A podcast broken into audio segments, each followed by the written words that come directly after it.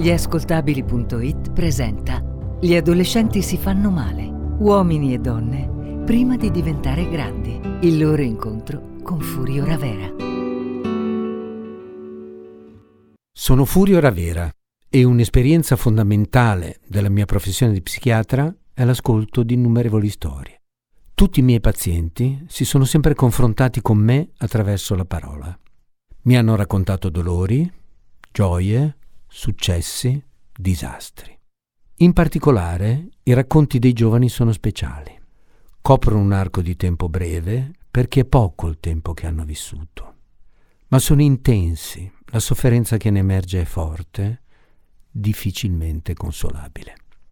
Per più di trent'anni ho osservato gli adolescenti farsi male, danneggiarsi nei modi più svariati, oscillando fra paura e rabbia, sentimenti che non conoscono o che non riescono a esprimere. Oggi vi racconto la storia di Cesare.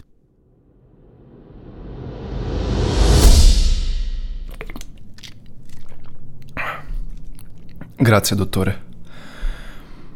Di solito non bevo Coca-Cola. Del resto, se sono qui è perché preferisco altri tipi di drink. Comunque, a proposito di Coca, dato che è per questo che sono venuto, l'effetto è quello di, come dire, un senso di libertà.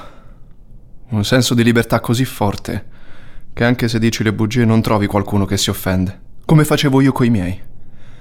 Perché nessun cocainomane di buona famiglia si dichiara come tale. Lascia che gli altri lo capiscano e agiscano di conseguenza. E i miei genitori, se si parla di agire, sono dei veri bomber. Sono sempre stati come due registi. Sì, registi. Due registi di una bella messa in scena in cui io ero, per gli altri, eh. Il figlio perfetto. Carino, simpatico. Quello che tutti vorrebbero avere. A quello che succedeva dietro le quinte, però, non ci pensava nessuno, perché noi tre eravamo formidabili a nascondere le crepe. E di crepe cazzo se ce ne sono. Il problema in famiglie come la mia è che l'apparenza inganna, come dice il proverbio. Uno però non sa mai cosa significa veramente questo modo di dire, almeno fino a quando non ci si trova dentro, immerso nei casini fino al collo. E la sensazione coi miei è quella davvero di impegnarsi per confondere l'altro, per dirgli: guarda me, guarda me, guarda il personaggio, limitati a quello. E tu combatti per... come spiegarlo? Per non deluderlo, per non fargli capire che dietro c'è lo schifo, c'è la merda, c'è la falsità. All'inizio sei un po' confuso, un po' tipo che non sai che cavolo fare. Poi però quando vedi che anche i tuoi lo fanno, che è la regola, beh... poi dopo un po' ti adatti, diventa normale, quasi un lavoro. E ovviamente il problema è sempre stato uno, grande, grosso, devastante. Secondo me la giustifica la cocaina. Cazzo se la giustifica.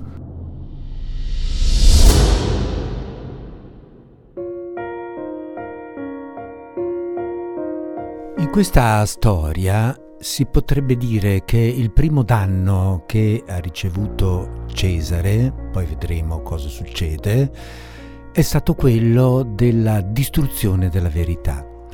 Eh, la verità è fondamentale, è un punto cardinale della costruzione psichica. Eh, vivere in un contesto nella quale, nel quale la verità non è rispettata, in cui esistono facciate che nascondono altre realtà, non consente assolutamente di avere poi delle relazioni sane.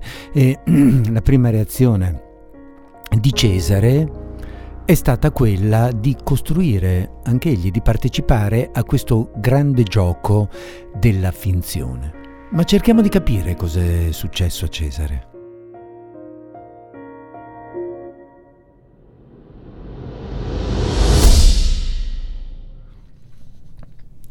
Mio nonno.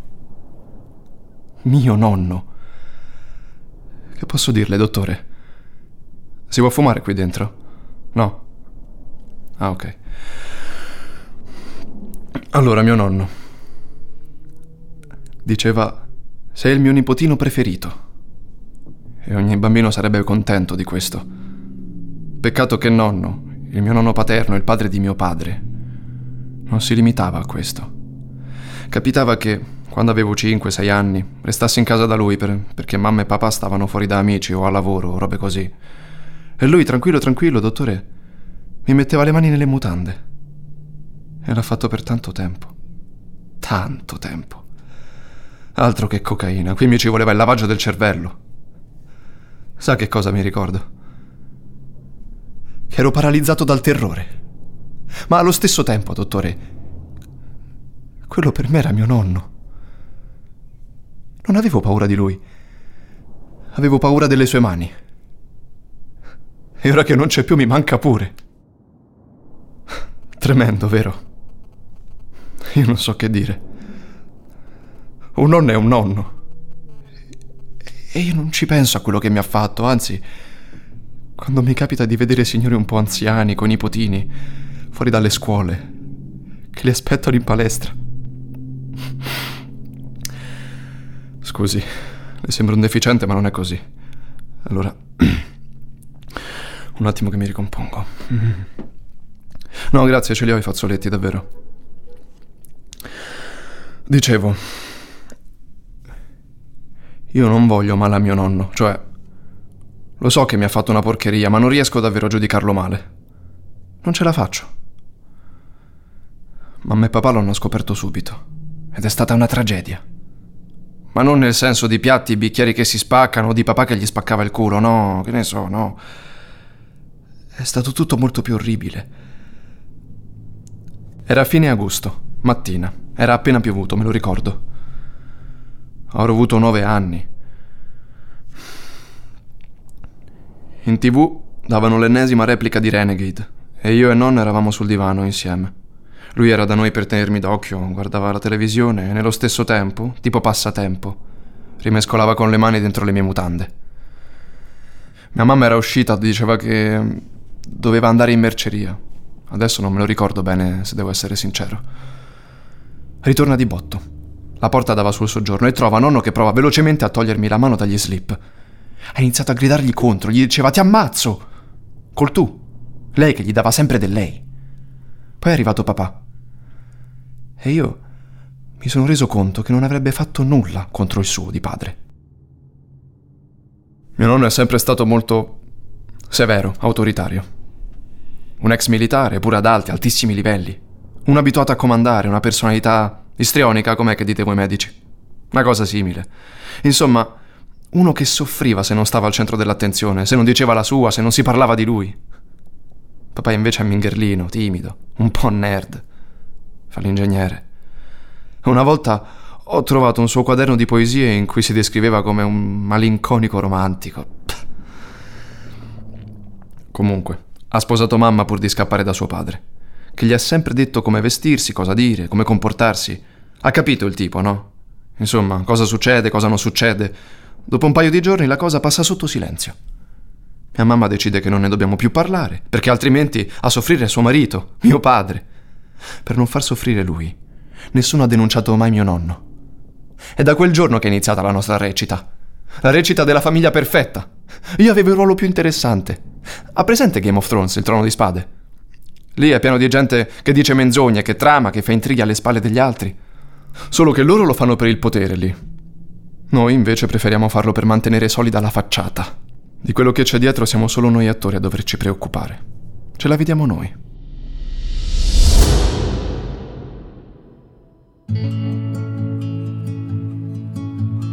Ecco qua il danno. Il danno però prevede che sono andate distrutte molte cose.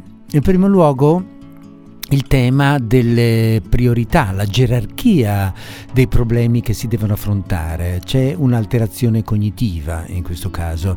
I genitori non si sono assolutamente posti il problema di che cosa era accaduto Cesare, di cosa aveva sperimentato, quali eh, emozioni poteva aver provato, emozioni negative sto dicendo. Um, si sono posti immediatamente il problema cosa potrebbero dire gli altri, altri che in quel momento eh, non c'erano.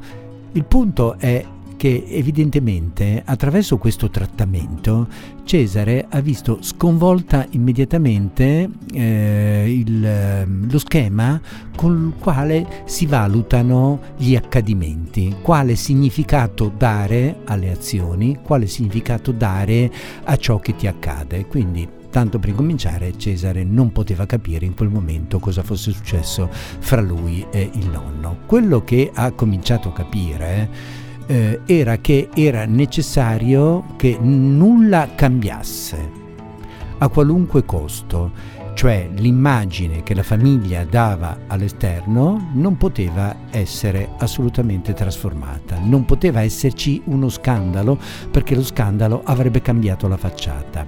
Inoltre, nella gerarchia delle persone da proteggere, eh, Cesare, come si dovrebbe fare in una famiglia, cioè proteggere i più deboli, i più piccoli, eh, non veniva al primo posto. Al primo posto veniva il papà. Il papà era la persona da proteggere, non poteva essere mh, in qualche modo evocato uno scandalo perché papà avrebbe sofferto, papà avrebbe sofferto a fare i conti con suo padre, quindi era necessario tenere eh, insabbiato tutto come se nulla fosse successo. E, e naturalmente qual è lo strumento per insabbiare? È la menzogna. E nel momento in cui la menzogna entra dentro un sistema familiare come grande rimedio, eh, anche Cesare ha pensato che quello fosse lo strumento da utilizzare per tutte le cose che faceva.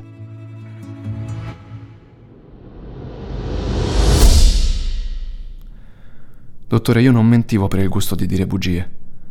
Mentivo perché era la cosa più naturale che potessi fare. Poi ho scoperto la cocaina, e le posso garantire che non è difficile scoprirla. Banalmente, era una festa. Ed è arrivata lei, più bella di tutte le ragazze che ho avuto. Mi ha sedotto. È bastato tirare una volta e io mi sono innamorato. Da quel giorno la vita è cambiata. Non so dirle se in meglio o in peggio, ma sicuramente si è trasformata. La cocaina mi tira su, mi aiuta. Mi fa recitare meglio. Certo. Ci sono i momenti di down, che poi sono quelli per cui sono finito da lei, ma glielo devo dire. La droga, la cocaina, anzi.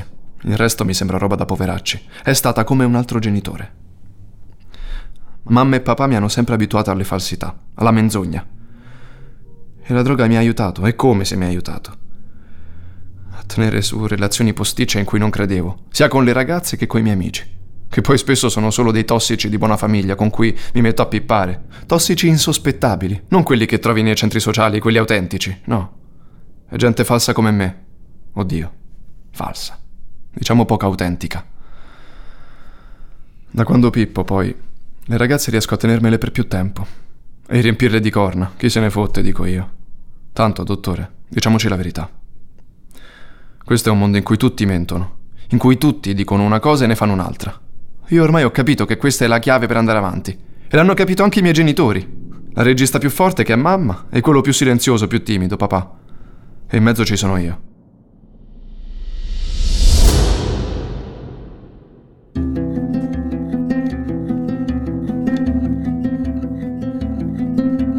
Dunque è necessario sottolineare che un ragazzino che venga molestato all'età in cui è stato molestato Cesare, che era molto piccolo, eh, non si rende conto esattamente di quello che stava accadendo, registra la cosa, registra il disagio, ma in seguito, quando avrà tredici quattordici anni, attraverso un processo di rivisitazione di quell'esperienza, eh, il trauma eh, si svolge quindi e si completa. Vale a dire, quando scopre definitivamente la sessualità, scopre anche il significato di quello che gli è accaduto quando era piccolino. Ormai il nonno era morto comunque. E la questione eh, però è il difetto del sistema ormai era in atto. Scopre che gli era successa una cosa importante, scopre che i suoi genitori l'hanno messa a tacere, scopre che i suoi genitori non si sono curati di quello che gli era accaduto, scopre che la sua famiglia funzionava a colpi di bugie.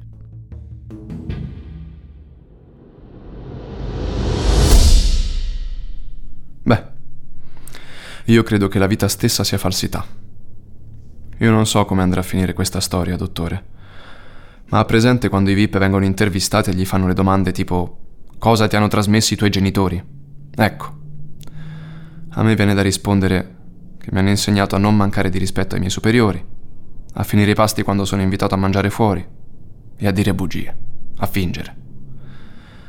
Io penso che sia la cosa peggiore che mi potesse capitare e, allo stesso tempo, qualcosa di molto affascinante.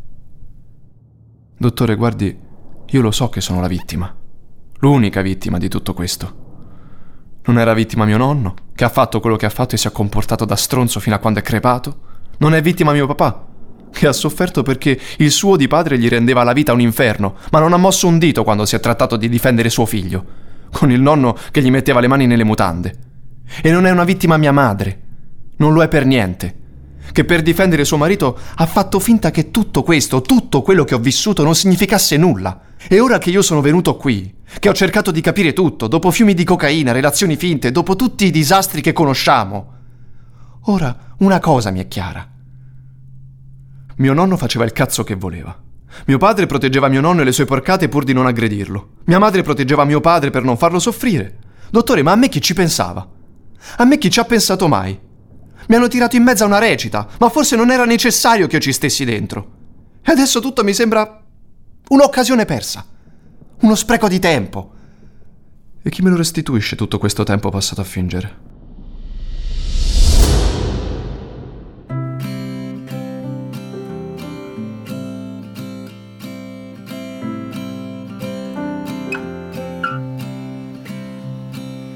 Dunque, naturalmente eh, ci trovavamo di fronte a un caso molto complesso, perché nel momento in cui la menzogna diventa il codice delle comunicazioni, il sistema della onestà relazionale, quindi anche quella con i terapeuti, salta.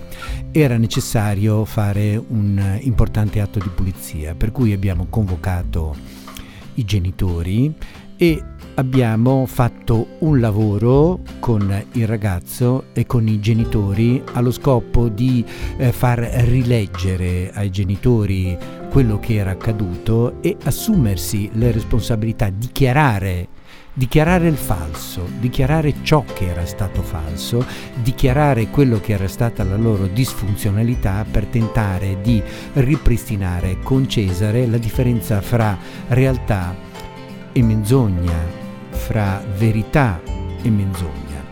Naturalmente nel fare questo abbiamo dovuto anche spiegare a Cesare che era necessario fare un lavoro di riabilitazione, cioè collocarlo in una situazione in cui per tutta la giornata lui fosse impegnato terapeuticamente, eh, infatti, eh, e per eh, consentirgli di avere una capacità di evitamento dei contatti con la droga e per ricostruire delle relazioni sane nelle quali non partisse immediatamente la funzione, è stato necessario utilizzare la comunità terapeutica, che ha come funzione principale quella di ripristinare la relazionalità nel senso della verità, attraverso un continuo atto di confrontazione con eh, i pari.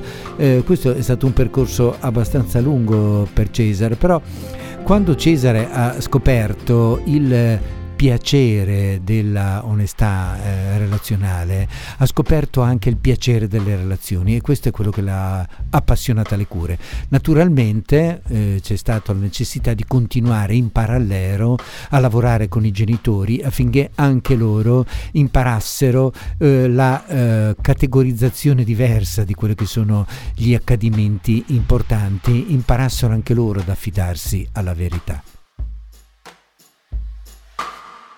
Questa era la storia di Cesare, come quella di tanti altri ragazzi che soffrono.